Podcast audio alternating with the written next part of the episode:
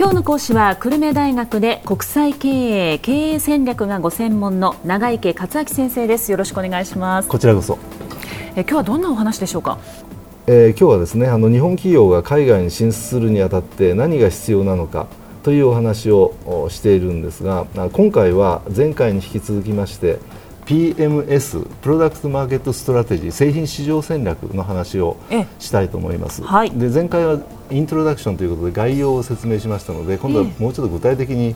どうやってやるのというところをあの説明したいというふうに思っています。お願いします、はい、プロダクトマーケットストラテジーというのはだからあの具体的にですねあの企業がアメリカだとか中国だとかそういった海外市場に進出していってどうやって販売を増やす増やすか、そういったようなことをですね具体的に目標を決めてそしてそれに対してどうやって戦略を立てて分析をして、うんそして計画に落とし込んでいくかと。その一連のプロセスを PMS というわけですね。はい、で往々にしてよくですね企業ではあのトップマネジメントはですねじゃあ我が社のコピーコピーマシンをねアメリカで今のシェアを3倍にしろと向こう3年間で、はい、ね、そうするとそこで、えー、PMS を始めると。で私もたくさんのそういった事業のチームそれでプロジェクトチームに参画しましたのでその経験もベースにしながらお話をします。はい、で PMS という話を今しましたけどそれの一番ファーストステップというのは PMA というのがまずやっていくわけですね。でこれはプロダクトマーケットアナリシスというのの略なんですね、えー、製品市場分析ということなんですね。製品市場分析 PMA なんですね。そうです、はい、そしてそれに基づいて PMS 全体の流れにこう入っていくと、こういうそういう流れですね。具体的にはそれどういうことだということなんだけども、えー、PMA というのは PMS を立案するための事前分析なんですね、だから大体一月とか一月半ぐらいそういうのをやるわけです現地で。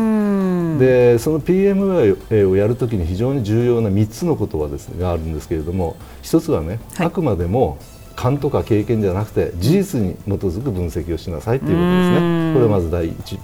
1番目ですね、それから改善策思考という単なる分析じゃなくてこれがどういうふうな解決策に結びつくかという問題意識を持って分析をしなさいということですね、はい、それから戦略的なものの見方を重視しますと、はい、これはどういうことかというと、えーただ単に分析のための分析をするんじゃなくてどうやってその販売網をあの販売になるのかと、ええ、そうするとディーラー販売にするのか直接販売にするのかあるいはその他の販売にするのかどういった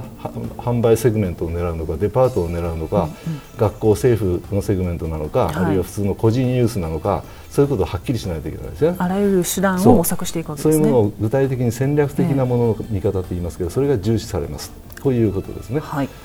そしてそれのその3つの分野を中心にじゃあどうやれば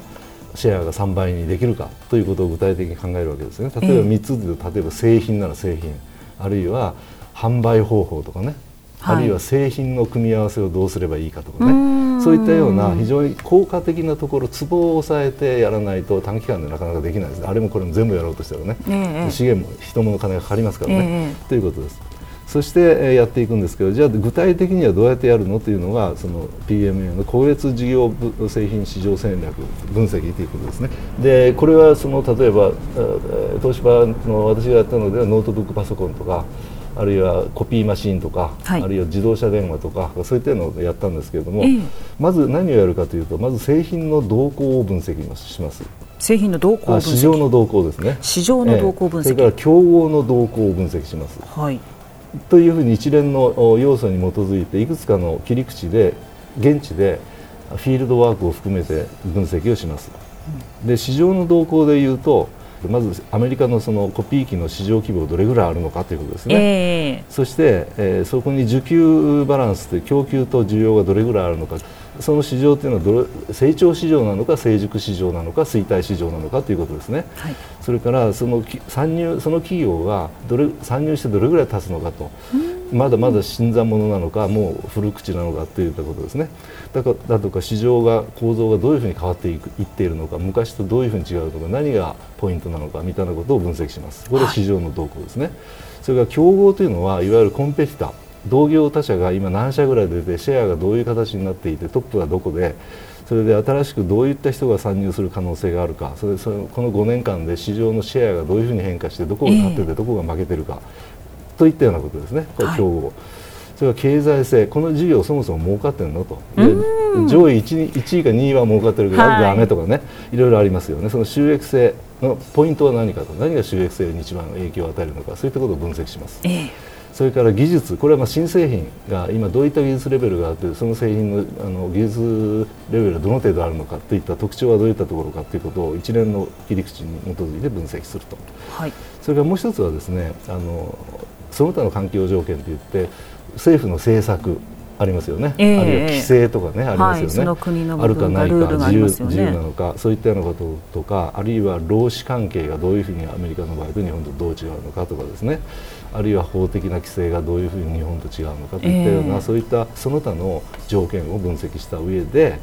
じゃああの当社例えば東芝私が言った東芝というのはどれぐらいの強さと弱さを持っているのかこの市場の一連のこの切り口をずっと分析した上でねどういった強さ弱さを持っているのかというのを分析します、うん、抽出していくわけね、はい、こう取り出していく。ええであの人物金はあるんだけどねと技術力がなくてねということもあるよね、それからあとはその生産能力がまだまだアメリカでは工場を持ってないからいちいち輸出しなきゃいけないんだよねとかねあるいはその販売力が弱いとアメリカではね、えー、なかなかなかなかそのいいセールスマンをあのリクルートしていないと。あるいはディーラーをあのリクルートしていないと。じゃあどうやって新しく新しくそういった人たちを獲得すればいい？じゃあどうやってどうやったら獲得できるの？と。いったようなことだとかブランド力が今どの程度当社の場合にあるのかなと。例えば IBM だとかあるいはキャノンに比べてどこどういうふうな今シェアのあの認知度あるのとこういったようなことを分析していくわけですね。えー、で大体そこまであたりを分析をするということです。ファーストステップで、はい、そういったような形でですねあの単にあのマクロ的に一般的なものを分析するんじゃなくて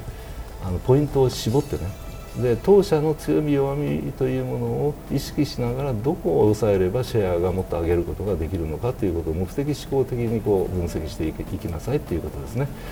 えー、ということまでです。それが PMA プロダクトマーケットアナリシスです。はい、えー、今日の講師は久留米大学で国際経営経営戦略がご専門の長池克明先生でした。ありがとうございました。どうもありがとうございました。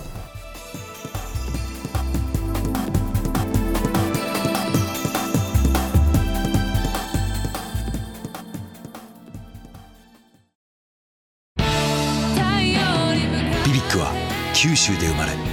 九州の人たちに光を届けています。九州のお客様が光り輝くように。それが QTnet の変わらない思いです。キラキラつながる QTnet。